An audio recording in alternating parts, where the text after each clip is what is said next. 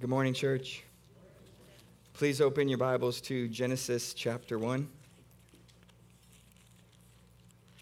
If you're new or you're visiting and you don't have a Bible, you can grab the Bible that is underneath the chair in front of you. And if you grab that Bible and open that up, it'll be on page one uh, of that Bible where we will, will, we will be spending our time this morning. We'll be focused here on day four of creation, but we will begin reading the account just from verse one. So this is the Word of God, Genesis chapter one. In the beginning, God created the heavens and the earth. And the earth was without form and void, and darkness was over the face of the deep. And the Spirit of God was hovering over the face of the waters. And God said, "Let there be light." And there was light. And God saw that the light was good. And God separated the light from the darkness. God called the light day, and the darkness he called night. And there was evening, and there was morning, the first day. And God said, "Let there be an expanse in the midst of the waters, and let it separate the waters from, from the waters." And God made the expanse and separated the waters that were under the expanse from the waters that were above the expanse. And it was so. And God called the expanse heaven. And there was evening, and there was morning, the second day. And God said, "Let the waters under the heavens be gathered together into one place, and let the dry land appear." And it was so. God called the dry land earth. And the waters that were gathered together he called seas. And God saw that it was good. And God said, "Let the earth sprout vegetation, plants yielding seed, and fruit trees bearing fruit, in which is their seed, each according to its kind, on the earth." And it was so.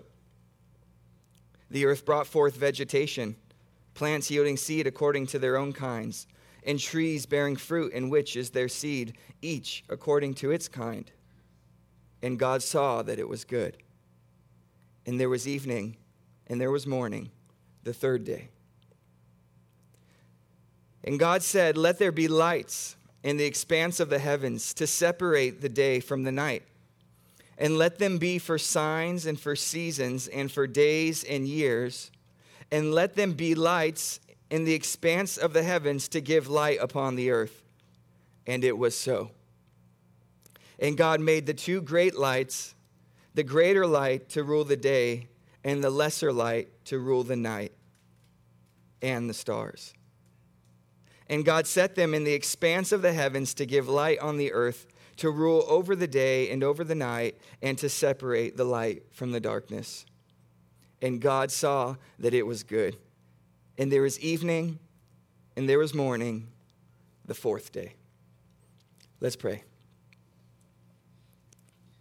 Heavenly Father, we come to you as the, the one who spoke all that we see, all that we hear, all that we touch, everything that, that we can, uh, uh, that we have experienced, Lord. All things seen and unseen, Lord, you spoke them into existence. You, God, are the maker and creator of heaven and earth. And so, Lord, we consider it the ultimate honor that we could, Father, come and meet with you this morning, that we could come and sing your praises, that we could come, Lord, and thank you, and come and worship you, and come and study your word. Thank you, Lord, that you have given us your word. We pray, Father, that it would be a light for us, that it would teach us, Lord, how we are to see and think and live. Lord, would you do that great work in our hearts by the power of your Holy Spirit, we ask in Jesus' name. Amen. There is easily no greater treat to our eyes in the skies during the day than the sun. There's no greater delight to see in the night than a bright full moon, which, by the way, any of you check out the moon in the last week? Massive, beautiful, glowing. We've we've enjoyed a, a full moon uh, over the last week, and it's been it's been awesome. Imagine a world where you don't have a sun and you don't have a moon, and I'll also throw in here, you don't have anything else to perform the functions that the sun and moon perform for us. What would that world be like? Would you want to live in such a world?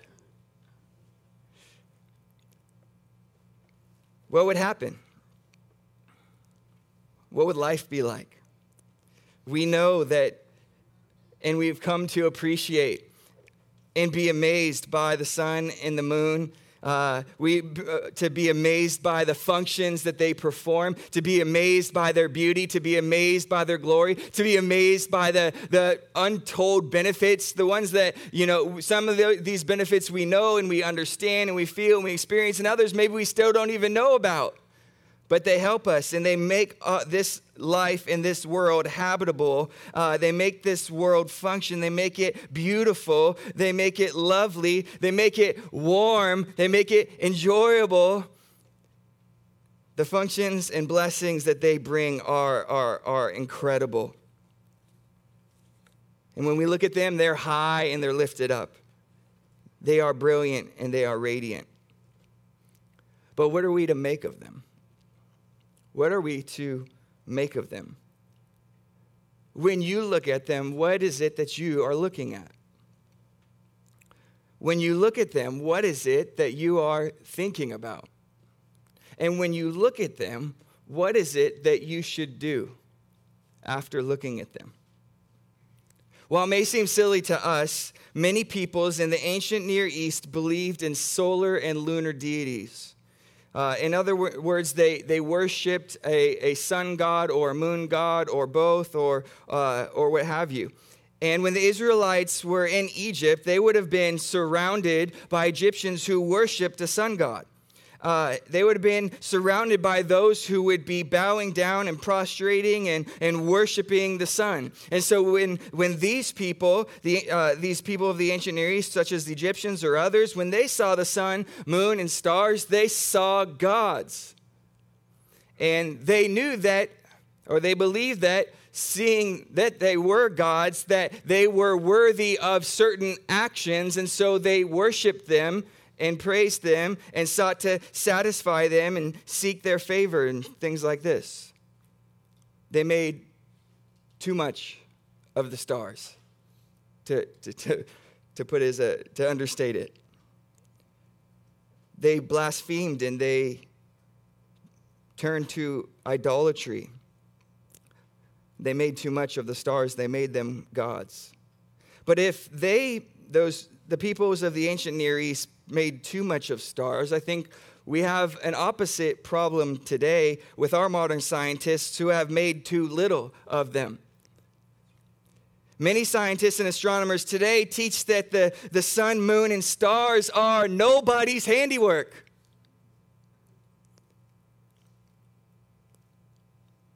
And since it's nobody's handiwork, we don't need to think about any any uh, uh, of the any spiritual significance. We don't need to, you know, uh, be be turned and lift our thoughts any higher than the physical realm when we look at them. We do not need to acknowledge God. We do not need to thank him or praise him, because there is no God and he is not the creator of those things. They're just there, and we don't know exactly how they got there. We know they have a beginning, but seems like there was nothing, and then everything popped into existence out of nothing. And now what just exists is what is physical, and so we don't need to thank anyone. We don't need to praise anyone. We just need to be happy. They're there, I guess. What's the Bible's view of the sun, moon, and stars? The Bible teaches, no, It does not teach that they are gods. And the Bible does not teach that they are nobody's handiwork. But the Bible teaches something different than both of those worldviews. The Bible is not going to make less of stars. It's not going to make more of stars. It's going to give you the accurate and correct way to look and view and think and act in light of the sun, moon, and stars. They are God's handiwork. And that's what this creation account tells us. That's why day four is so important, because if you are going to lift your eyes and look at what's above you during the day or during the night and think about it and think about whether that might mean that you should do something in light of that, then you need this day. You need day four. You need Genesis chapter one. You need verses fourteen through nineteen. And I believe that when you study this day, it will change the way that you view the sun, moon, and stars forever. It will teach you that when you look at them, that your focus is drawn to Him. That when you look at the sun, moon, and stars, it causes you to be overwhelmed and compels you to consider the greatness and the glory and the majesty of the creator of those heavenly lights. It forces you to think and realize that there is a Father of lights. There is one who made these lights, is responsible for bringing them into existence. And so by studying this text, I hope that you will come to put your focus on the Father of lights when you look at the sun, moon, and stars. That you will have the conviction that this is my Father's light show. And that I'm going to look and I'm going to think and I'm going to live in light of it. And so you have in your sermon notes there the main idea, and that's that the fourth day of creation helps us answer three important questions about the sun, moon, and stars, so that when we look at them, we will think and do, uh, we will see, think, and do what God wants us to. I warn you up front uh, and, and promise you that my first point will be uh, the longest of the three, but we're dealing with the most amount of text in, in that first point. So let's begin with the first question. When you look at the sun, moon, and stars, what do you see? Do you know what it is that you're looking at? And, and, and do you see what God sees? Do you see what God wants you to see? Or do you just see what you want to see? Day four shows us what God wants us to see. And that is, he wants us to see his handiwork.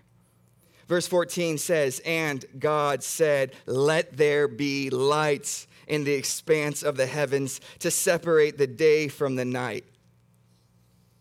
God wants you to see his handiwork. And we see his handiwork demonstrated uh, in the fact that the thing that uh, these verses show us that when you're looking at the stars and the sun and the moon, you're looking at things that have a creator, that have a location, that have a purpose, and yes, even have a birthday. So let's start first with you're seeing things that have a creator.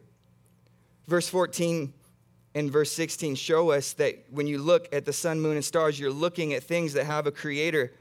God said, "Let there be lights in the expanse of the heavens." Verse sixteen says, "And God made the two great lights, the greater light to rule the day." What's that? The sun, good job. "And the lesser light to rule the night." What's that? Yeah, you guys are doing good. And by the way, the, and the stars.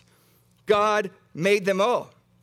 He spoke them into existence. How did they get there? He just spoke them into existence. They have a beginning. They are not eternal. They have not always been there. They have a creator. They were made. They did not exist in one moment. And then in the next moment, God spoke and they, and they existed. They came right into existence.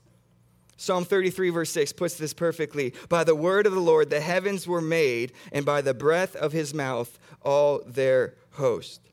I remember being a, a, a new believer as a junior hire, and I, you know, uh, so this would have been in the nineties, and and you, there's some awesome nineties Christian T-shirts happening. Uh, and I remember going, wanting to go to a Christian store and pick out a Christian T-shirt because I'm a Christian now, and uh, going there, and I, I got this shirt. I didn't really know what it meant, but it sounded cool. Uh, and pretty much what, what this shirt would say uh, is say, the Big Bang Theory, God spoke, and bang, it happened. And I remember just loving that shirt, and I just wore it proudly, right, to, to school. And I don't even know what the Big Bang was probably, you know, at all. But I, I know that God spoke, and, and now everything was, and I believed that. And so I was ready to represent that. Uh, Greg Kokel was, uh, in, in his one of his, his books, says, uh, and I've heard him say this a number of times, that uh, you know what a Big Bang needs? A Big Banger. A Big Bang needs a Big Banger. And and that's exactly that's exactly true. These things don't just, you know, you don't have a big bang from nothing. You don't. You need someone to do that. Uh, what are the which odds are better that somebody was there, even if you don't like him, even if you're angry at him, even if you don't think he's all that powerful, but but he's there. What are the odds of everything coming from somebody who's there who you don't like versus nobody being there? I think the odds are slightly in favor of God, who you should love, who you should be thankful for, who you should worship, which we'll, we'll get to much of that later. But we're seeing here, when we look at the stars and the sun, moon, we are seeing things that have a creator. Uh, next, though, you're also seeing things that have a location. Notice how the location of these, uh, of the sun, moon, and stars are, are mentioned three times. Verse fourteen, let there be luminaries in the expanse of the heavens. Verse fifteen, let them be lights in the expanse of the heavens. Verse seventeen, and God set them in the expanse of the heavens. You are seeing things that have a location in the expanse of the heavens, what we would call space. And this, this space is the space or expanse which God created on day two.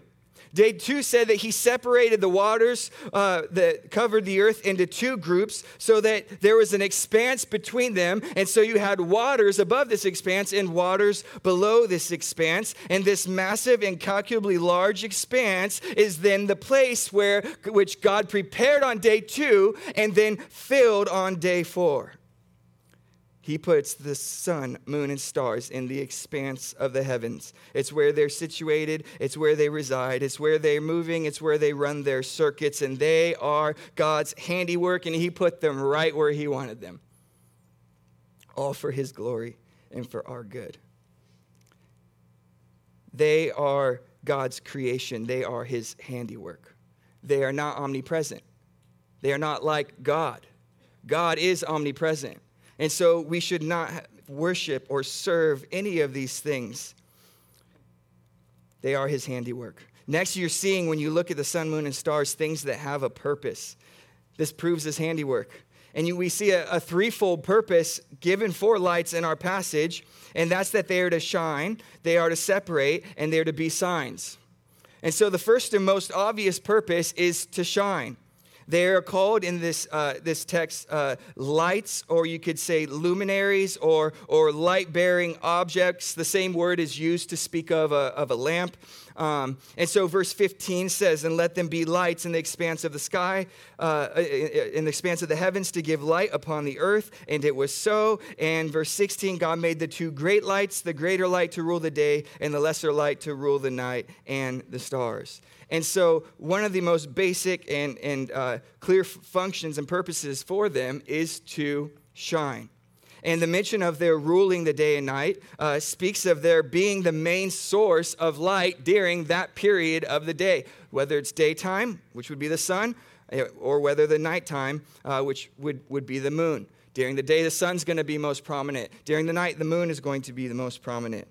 In that way, they are shining and casting light on the earth. The next thing that is what's closely related to this is their role in separating. This is mentioned in verse fourteen and verse eighteen. It says to separate day from the night and to separate light from darkness. And as we just read that passage, and if you heard the sermon uh, on day one, then you'll remember that there was darkness, and then God said, let there be light. And that we have evening and morning and a, and, and a day, and then the next day, evening and morning and a day, and the next day, evening, morning, day. And it's not until we arrive at this fourth day that we have we have mention of other lights.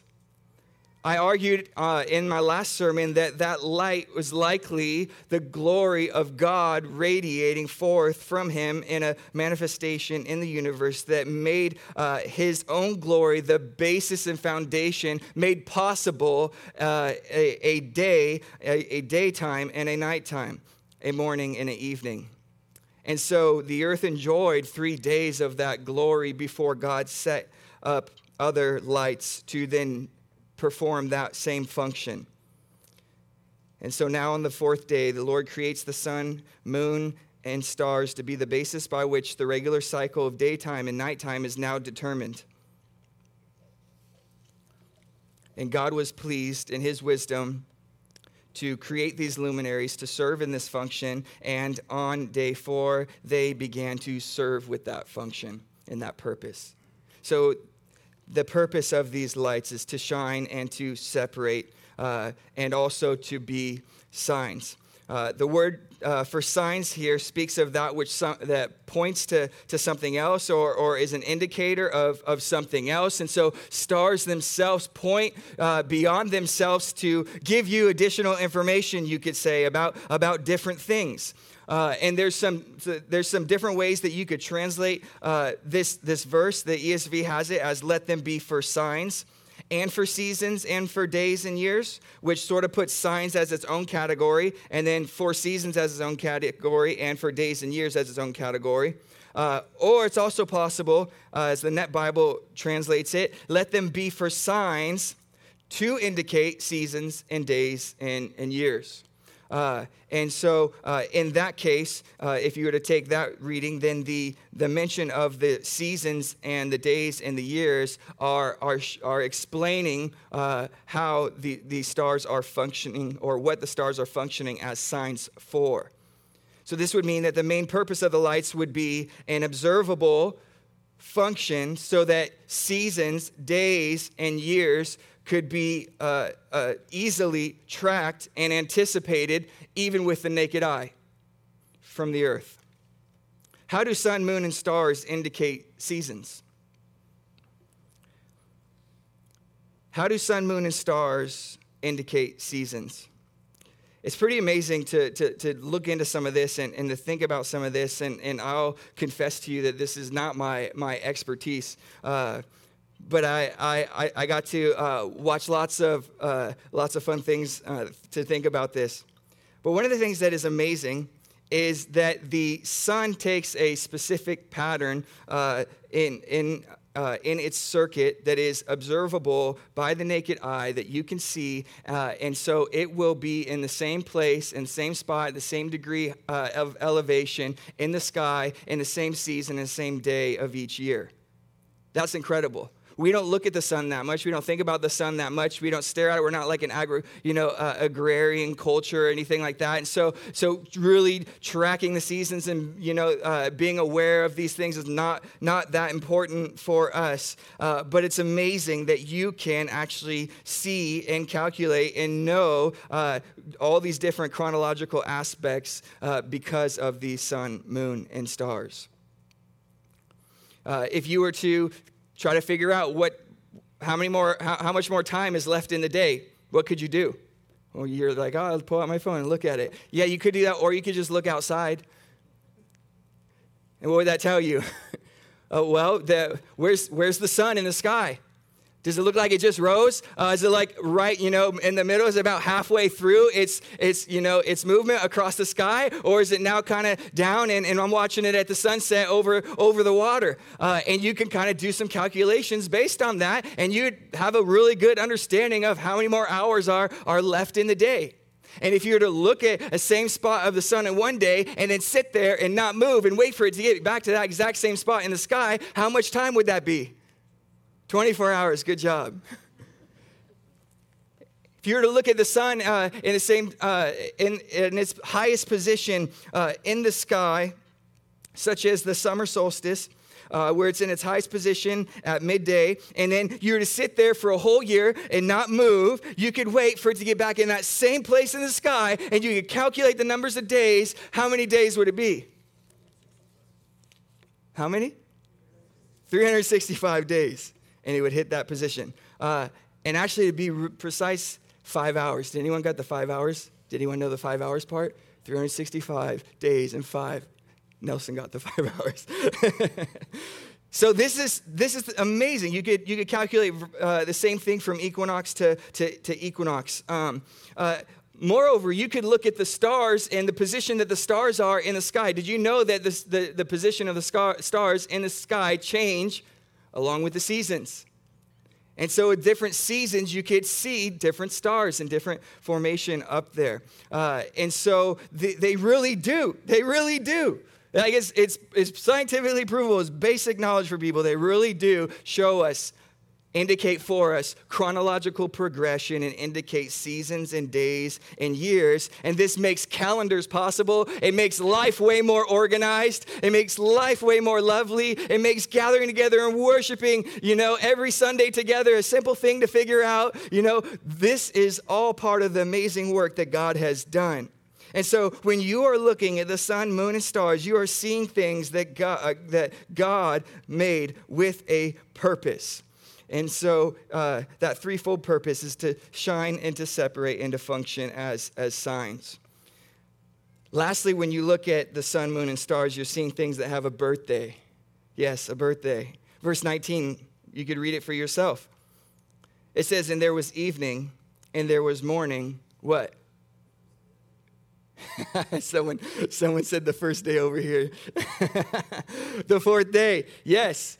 But there are people that think that it's the first day, and I don't know what, what, if that was a joke or serious, so I'm not going to pry any deeper. Uh, but there are there are lots of people, day age theorists, who think that the sun was created on the first day, and then God just kind of cleared the clouds a little bit, and then the sun started shining through on day four. But I think that does violence to the let there be that is mentioned in this passage. I think it does violence to the, the fact that he says that he made them on that day, and I, I think that it also uh, uh, gets the wrong birthday for the sun, moon, and stars. How dare you? I write those birthday cards to you guys. You know I love doing that. Some days more than, uh, more, much more than other days. Uh, the weeks I'm preaching, I don't like writing birthday cards as much. Uh, sometimes we're late, but if someone were to get your birthday four days, you know, early and, and wrong, you kind of be like, man, like, you be gracious, you be forgiving, so we'll be that way too, you know, to those who get the sun, moon, and stars birthday wrong, but they have one. It's day four. Day four. Uh, one chronologist, James, uh, uh, Bishop James Usher, uh, Usher even gave Wednesday, October twenty-sixth, four thousand four B C as the birthday of the sun. Pretty amazing. I don't know all his calculations that, that, that go, go into that. I'm not here to prove or defend that. But what we can prove and defend is that the sun, moon, and stars had a birthday. Day four, not day one. Don't stumble over that. Get, get the sun's birthday right. So when you're looking at the sun, moon, and stars, you're looking at things that have a creator, a location, a purpose, and a birthday. And all of this shows the handiwork of God. Psalm eight, when Kevin read it, when I look at the heavens, the work of your fingers, the moon and the stars that you have set in place, right? What is man that you're mindful of him? God, you are incredible. God, you are amazing. Psalm one oh two, verse twenty-five, of old you laid the foundation of the earth, and the heavens are the work of your hands. These are not gods. They should not be worshipped. These are not also merely, you know, just, just helium or chemicals that popped into existence on their own. They are not part of a long, drawn-out process. They are made in one day, on the fourth day, when God spoke them into existence. They are the creative, brilliant, glorious, orderly, lovely, majestic creation and work of God's hands. So, where have we been so far? I asked you, when you look at the sun, moon, and stars, what do you see? What does God want you to see? I hope that you're beginning to see more clearly they are his handiwork. They are his handiwork. Second, then, what does God want you to think? If you understand that the sun, moon, and stars are God's handiwork, then that all of a sudden takes things to another level. I'm not just looking at chemicals. I'm not even just looking at lights, but I'm looking at things that God himself made and put there. And so my thoughts are instantly drawn past the stars to the Father who made the stars, past the lights to the Father of lights. And God wants the lights to serve that exact purpose. And if you just look and you stop and you see no further than the sun, moon, and stars, then you're not seeing and you're not going to think what God wants you to. So what are some of these thoughts that God wants us to think when we look at the sun, moon, and stars? Verse eighteen says that God put them in the sky. Verse eighteen, it says, to rule over the day and the night, separate light from darkness, and God saw that it was good. What does God want you to think about when you behold the sun, moon, and stars? He wants you to think about the goodness of his creation. The goodness of his creation. Think about how good your life is because of those things up there that you did nothing. You contributed in absolutely no way. You did not grab, make the sun, grab the sun, put it in your hand, and throw it up into its orbit. You didn't do that. But God spoke it into existence and gave it to you. And so now you can go to the beach and not freeze. You can go to the beach and enjoy the sand, the warm sand. You can enjoy the rays of the sun. You can get a little tan. You can enjoy all of that because God made it and it was good. It's beautiful. It's reliable. It's it's it's faithful, it's stable, it's cyclical, it's it's wonderful. It doesn't feel or function like an accident. Can I get an amen? It doesn't feel or function like an accident. Goodness is the intentional goal of God's creation and reflection of his own goodness. He made it all, and because he is good, he knows how to make good things. And so everything that we, every good and perfect gift we realize comes from him. It's good. So he wants you to think about the goodness of his creation. He also wants you to think about the greatness of his power. If you see nothing but these stars in the sky, the sun, moon uh, in the sky, then, and you never move past that to consider the power of the one who put those there, who made them, then, then your thoughts are not raising high enough. God wants you to think about the greatness of his power. How do you know that? Well, God spoke it into existence, and it came right into existence. That's power. But another way that we, we can see the power of God and see the greatness of his power, I think, is in uh, what many have called the, the greatest understatement ever. And I want to show that to you in case you missed it. I love it. It's in verse sixteen. God made the two lights, the two great lights, the greater light to rule the day and the lesser light to rule the night. Oh, yeah, and, and uh, by the way, the stars. The stars. What's the stars?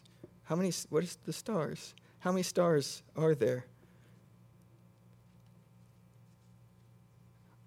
If you're in really good conditions on a dark night and you're to, to just look up and see um, with just your eye, no telescope, you know, no binoculars, nothing, you would be able to see uh, be, uh, between two thousand six hundred and four thousand five hundred stars. Pretty amazing. What's more amazing is that that's just what you can see with the naked eye. and with tools and, and instruments, and, and we've come a long way with this, so we get to look really far these days. Uh, you can you can try to look and, and see, and and they they've they've they've calculated that there's about so uh, we're in the Milky Way galaxy, and they've they've they, they've calculated there's between one hundred to four hundred billion stars and at least that many planets in the Milky Way galaxy. That's just one galaxy. Recent estimates on the number of galaxies in the observable universe are two trillion. That's just what we can observe. And so, how many stars could you calculate in the observable universe that uh, uh, one astronomy website puts here? There's approximately two hundred billion trillion stars in the universe. And the stars. Just like it's just thrown in there. Oh yeah, God did that too. It's no big deal. I mean, it's just what he does. Like, he's powerful. Incredible. I was watching a sixty minutes James Webb special, uh, and the guy being interviewed there, uh, they, they get this uh, uh, um, just incredible, incredible, uh, uh, it's unbelievable what, what they can what they can see. Uh, they this guy says they they they pick a part of the sky uh, that essentially is like, hey, it doesn't look like there's much there, so like let's focus on that one patch of the whole dark sky, uh, and we'll just leave it there, and we'll let it collect, you know, uh, collect the light, and and then you know take its time and and see what's there. And essentially on what seemed like it was just like some empty part, uh, you know, uh, some empty space. Uh, this guy says that James Webb taught us that there is no empty sky. That's what we discovered with James Webb. Meaning, when you looked at it, and you, they, the, that place where they thought there'd be nothing just filled up. It's just absolutely full, overflowing, more than they could even see, of lights, lights, lights. Incredible. The heavens declare the glory of God. They show his power. Psalm one forty-seven, four and five says, he determines the number of the stars, and he gives to all of them their names. Great is our Lord. His understanding is beyond measure. All right, let's back this up. two hundred billion trillion, and that's just the guess. Does your mind even understand two hundred billion trillion? I don't even think I understand a billion, right? All I know is I hope that two hundred billion trillion is not the national debt someday. Because then I'll understand and say what we always say, y'all need a budget. Sorry, that was totally random. Isaiah forty, verse twenty-five and twenty-six. Try to wrap your mind around what God has done. It's incredible. There's no one like him. Isaiah forty, verse twenty-five says, to whom then will you compare me, that I, sh- I should be like him, says the Holy One. Isaiah forty, verse twenty-six, next verse. Lift up your eyes on high and see. Who created these? He who brings their, out their host by number, calling them all by name, by the greatness of his might, and because he is strong in power, not one of them is missing. Oh, the power of God. When we look, we should see the power of God. I love uh, this the, this comment by the early church father, Basil, in his commentary on the six days of creation. He says, but enough on the greatness of the sun and moon. So this is kind of near the end of one of his sections. And he says, may he who has given us intelligence recognize in the smallest objects of creation the great wisdom of the con- uh, uh, of the contriver makes us find in great bodies a still higher idea of their creator. And he says this, however, so speaking about these great bodies, the, the sun, moon, the stars, uh, he says, however, compared with their author, the sun and moon are but a fly and an ant. The whole universe cannot give us a right idea of the greatness of God, and it is only by signs weak and slight in themselves, often by the smallest insects and the least plants, that we raise ourselves to him. So, so his point is that that that helps us, that helps us to get an idea of him, to show us that, man, it's it's his his greatness and his power is unfathomable, and you get a taste of it just enough to put you in your place, but not enough that you have fully understood him, because his ways are not your ways, and he is far above us. And if this is his power, I love this, Greg Kokel mentions this. If God has such power like that, if he created the entire universe in an instant, and he says, and we know that uh, could well be what happened, then he says, then just about anything else out of the ordinary would be pretty easy by comparison. So when you look up and you're reminded of his power, then what tremendous confidence, comfort, encouragement. God, this is, everything else is easy. All of it's easy for you. This is way smaller. This is way more simple. Look at all you've done, God. And you're here and you care and you're mindful of me. Let me live in light of your power, God, as I look up and see it on display. And also, third, then, when we look up at the sun, moon, and stars, we are to think about the glory of his promises. You see, here for a moment, I want to jump out of the book of Genesis just long enough to point out that the God who put the sun, moon, and stars in the sky, uh, uh, He, he, he also refers back to them and uses them as object lessons when he is speaking to his people. And one of the things he says in, is uh, in Jeremiah thirty-one, verse, uh, verse thirty-five. I'll pick up in thirty-one, actually. He says, behold, the days are coming, declares the Lord, when I will make a new covenant with the house of Israel and the house of Judah, not like the covenant that I made with their fathers on the day when I took them by hand to bring them out of the land of Egypt, my covenant that they broke, though I was their husband, declares the Lord. For this is the covenant that I will make with the house of Israel after those days, declares the Lord. I will put my law within them. I will write it on their hearts. I will be their God, and they shall be my people. And no longer shall each one teach his neighbor and each his brother, saying, know the Lord, for they shall all know me, from the least of them to the greatest, declares the Lord. For I will forgive their iniquity, and I will remember their sin no more. That's an amazing promise. I'm going to forgive all their sin. I'm going to blot it all out. I'm going to fulfill my promises that I've made to them. I'm going to give them my son. I'm going to provide a Messiah, the son of David, a king to come, to rule, to reign, to save Israel and bless the nations. What a glorious promise. And look at what God does and says next, verse thirty-five. Thus says the Lord, who gives the sun for light by day and the fixed order of the moon and stars for light by night, who stirs up the sea so that its waves roar, the Lord of hosts is his name. If this fixed order departs from before me, declares the Lord, then shall the offspring of Israel cease from being a nation before me forever. Do you understand what he's saying?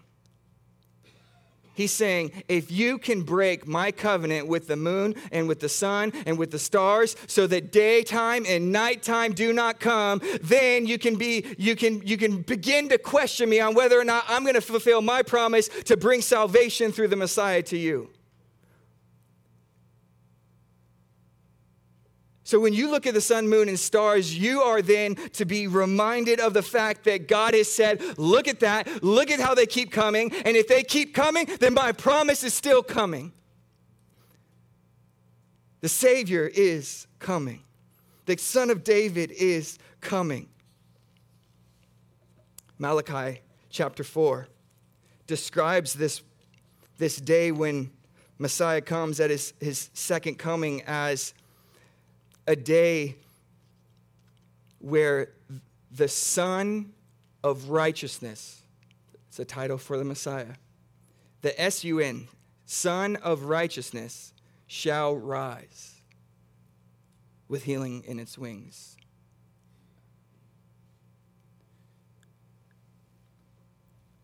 So every time you see that sun rise, you should look beyond it to the day that is coming when the Son of Righteousness will rise and come with healing in his wings. That's going to be a glorious day for those who, by faith in Jesus, have put their trust in, in him and have been, been saved. They're going to be comforted. They're going to be protected. They're going to be blessed. They're going to be rewarded. But that day is also a day of fearful judgment for those who have rejected God and have rejected his Son and have not turned from their sins and have not put their faith in Jesus Christ. Listen to Malachi four, one through three. It says, "For behold, the day is coming, burning like an oven, when all of the arrogant and all evildoers will be stubble. The day that is coming shall set them ablaze, says the Lord of hosts, so that it will leave them neither root nor branch. But for you who fear my name, the Son of Righteousness shall rise with healing in its wings, and you shall go out leaping like calves from the stall.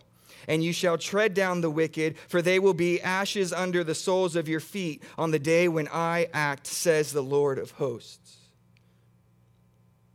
If I took you, I put you in a rocket ship and, and, and say we could do this, and I sent you uh, all the way to the sun, what would happen to you upon approaching? Would you survive?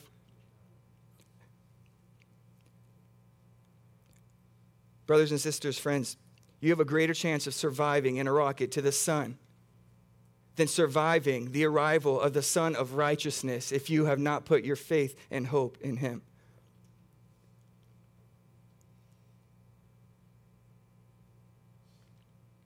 He put that Son there to teach you, to teach you to look for another coming Son. But for you who fear my name, the Son of Righteousness shall rise with healing in its wings, and you shall go out leaping like calves from the stall. I love that. God sent his Son, who is the light of the world, who is the glory of the Father, who is the image of the invisible God, who is the radiance of his glory, who is the exact imprint of his nature, through whom he created the world, by whom he spoke all things into existence. He sent that Son, and that Son came, and he put on flesh, and he lived a perfect, sinless, holy life to die as a sacrificial substitute on the cross to pay for the sins of all who would turn to him. And he alone is the only one who is able to save us, to redeem us, and to usher in a new heaven and a new earth where perfect peace and righteousness forever dwells. We have to hope and trust in him. This is what the promises God makes and anchors to the sun, moon, and stars point us to the Lord Jesus and his healing rays when he comes. As dark as it may be right now, we have, believers in Jesus Christ, have the glorious promise of the day that is coming. The time of all things is, uh, the time of the end of all things is near. The Messiah is coming. And he is coming soon. And he will come, and he will, he will come from where he is seated. After he was crucified, he laid in that tomb for three days, and he was raised from the dead on the third day, and he ascended to, uh, up to sit at the right hand of the Father. And that's way higher than, than all of the, whatever, two hundred billion trillion galaxies and, and stars and planets that, that they're all talking about. Way above all that, he's seated there, and he's coming back to establish his kingdom, to judge the living and the dead, and to bring in everlasting righteousness on a new heaven and a new earth. That is the promise of the scriptures. And, and you don't have to do, you don't have to contribute in any way to that. You, you don't have to, you don't have to uh, try to make that happen. It's going to happen. You could fight against it your whole life and, and die, and it's going to happen. You could have the majority of the world fighting against it and die. It's going to happen. And so because you know this is going to happen, you should look forward and be joyful if you're in Christ, but fearful if you're not. And it should cause you to do something, That's our last point here. What does God want you to do? You see, it's so important that you see what God wants you to see. It's so important that you you you uh, uh, also then uh, think about what God wants you to think about. But if you haven't moved from, from seeing what God wants you to see, thinking about what God wants you to think about, to doing what God wants you to do, then, then something's not right. Your looking and your thinking must lead to your doing. So when you look at the sun, moon, and stars, and you, you should be thinking about how this is God's handiwork. You should be thinking about the glorious person uh, and character and promises of God. And then you should be thinking that I need to do something right this second. What should you do in response? Three things. First one is this. You should thank him. And if you're here and you haven't believed in the Lord Jesus Christ yet, that can be the very first thing you do in the right direction is just thank God. Thank him. You don't have to pay him. You don't have to repay him. How much do you think the, the sun could go for on the internet if you were to sell it? What value would you put on it? Come on, someone give me a number. Be bold. One billion trillion. One billion trillion. Okay, does anyone have that much money? Okay, so God gave you the sun. How much do you owe him? And how, could you ever repay that? No, we can never repay that. We could never repay not even one single good thing that he's given us in this life. We couldn't make it. We couldn't fix it. We couldn't sustain it. We couldn't repay it. And that's not how it works in God's economy anyways. He's not asking us to pay. He's not asking us to repay. He's only asking that we what? That we thank him. Right? You hear, you probably say this to your kids. Couldn't you at least say thank you? Right? And yet here we are. Sinful rebels running around in the world doing whatever we want to do, and we're not willing to thank God. We're like, no, I will not, I cannot, I'm not going to thank him. Thank him. Thank him. Romans one, verse twenty-one describes how the wrath of God is revealed from heaven against ungodliness and unrighteousness of men who suppress uh, un- the truth in their unrighteousness. And uh, Paul says in verse twenty-one that although they knew God, they did not honor him as God or give thanks to him. That's the first thing. If you look at Paul a few verses earlier, first thing he does, I thank God, whom I serve, as did my ancestors, right? Thank him. So if you're here and you've never thanked God, this is going to be, the, I, I mean, that's the greatest moment of your life, I believe. If you thank him for the first time from your heart, thank you, Lord, for making the sun and the moon and the stars. But it should also lead you to do something else, and that's to praise him, to praise him. Romans one twenty-five, describing the same evil people, suppressing the sinful people that we are, suppressing the truth in unrighteousness, and how we didn't, uh, they didn't honor him as God or give thanks to him. Verse twenty-five says that they exchanged the truth about God for a lie and worshiped and served the creature rather than the Creator, who is blessed forever. Amen. So whenever you see on display, which are clearly on display according to Romans one, verse nineteen and twenty. This is what it says. For what can be known about God is plain to them because God has shown it to him, to them. For his invisible attributes, namely his eternal power and divine nature, have been clearly perceived ever since the creation of the world in the things that have been made. So they are without excuse.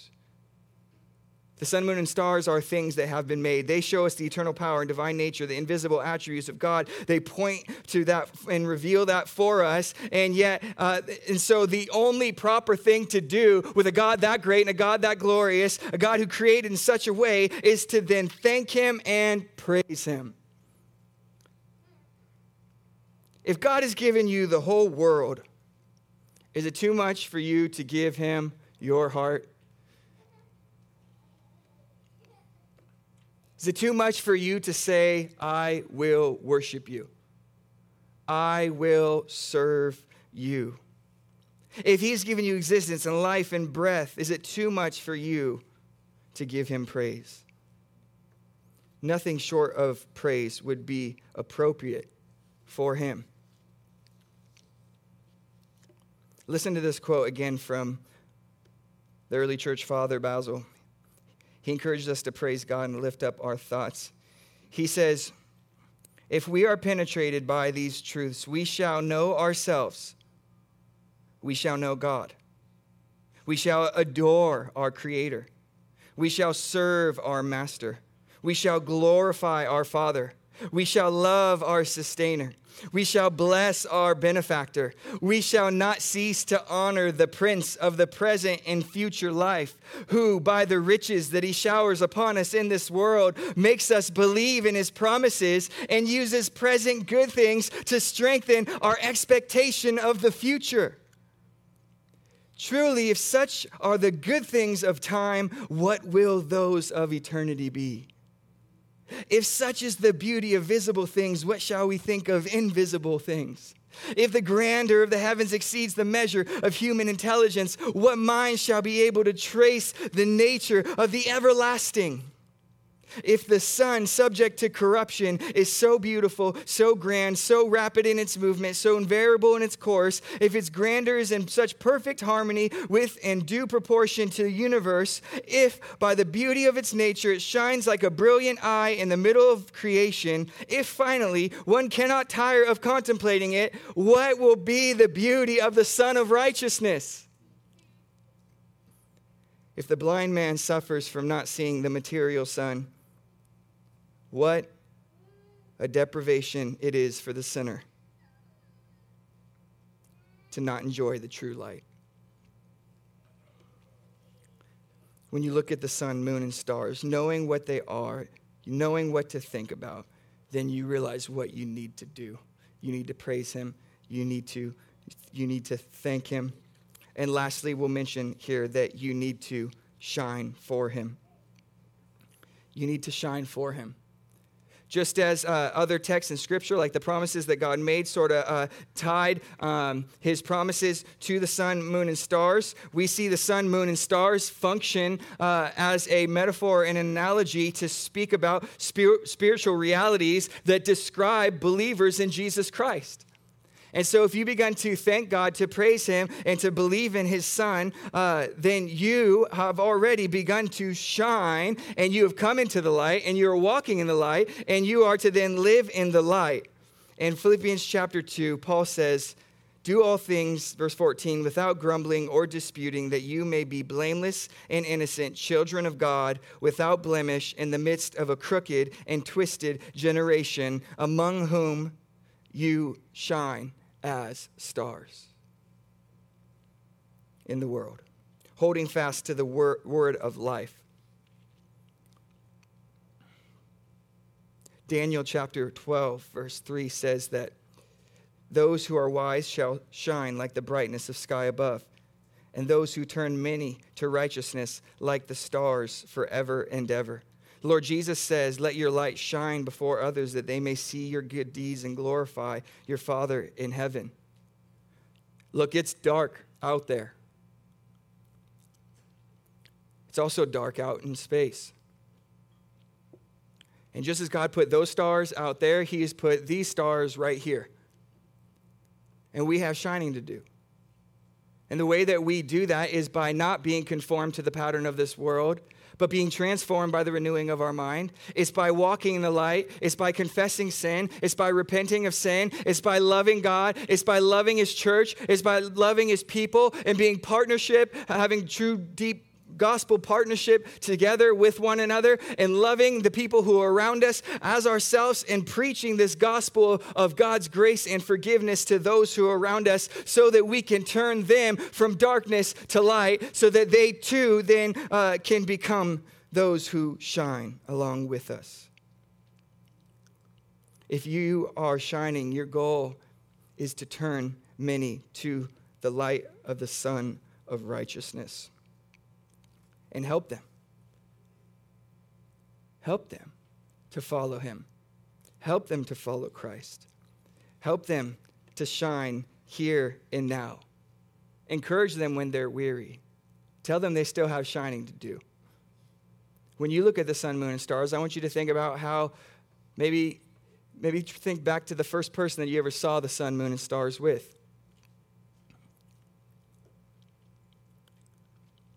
Think of your first memory. Maybe that person's not with you anymore. That person also looked at those stars with someone else, and that person with someone else, and that person looked at them with someone else. They're looking at the same stars. Those stars are still shining. You may be older. You may be tired. You may be feeling like you're, you're, you're near the end. You may feel like persevering is really hard and just be easier to give up. Look at the stars. Look at the sun. Look at the moon. They're still shining. And they will shine until the Lord Jesus rolls them up like a scroll. So what's our job? Shine while he gives us the time to shine for him. So what does God want you to do? He wants you to thank him, praise him, and shine for him. So now you know when you look at the stars, when you look at the sun and the moon, you know what God wants you to see. You know what he wants you to think. You know what he wants you to do. So now you need to go and do it. Amen? Father, I pray that you would bless your church. Lord, I know, Father, that I cannot change the way that they look at the heavenly lights. But, Lord, the Spirit of God, through the Word of God, can open their eyes so that they all see them as the sweet gifts they are from you, a good and loving God. And that they are not an end to themselves, but are to lead us to thank, to thank you and to praise you and to shine for you, Lord. We pray, Father, that you would not let a single soul leave here acting like the ancient Near Eastern peoples, seeing these as gods. Lord, also that we would not act like the, the modern atheistic or materialistic scientists, Lord, that cannot see any of, any of God's handiwork as they look at these things. But Lord, may we be humble, simple, with childlike faith, Bible-believing, fourth-day creation-believing Christians. And may, may our lives be different. And may the way we view the sun, moon, and stars be forever changed because of it. We ask in Jesus' name. Amen.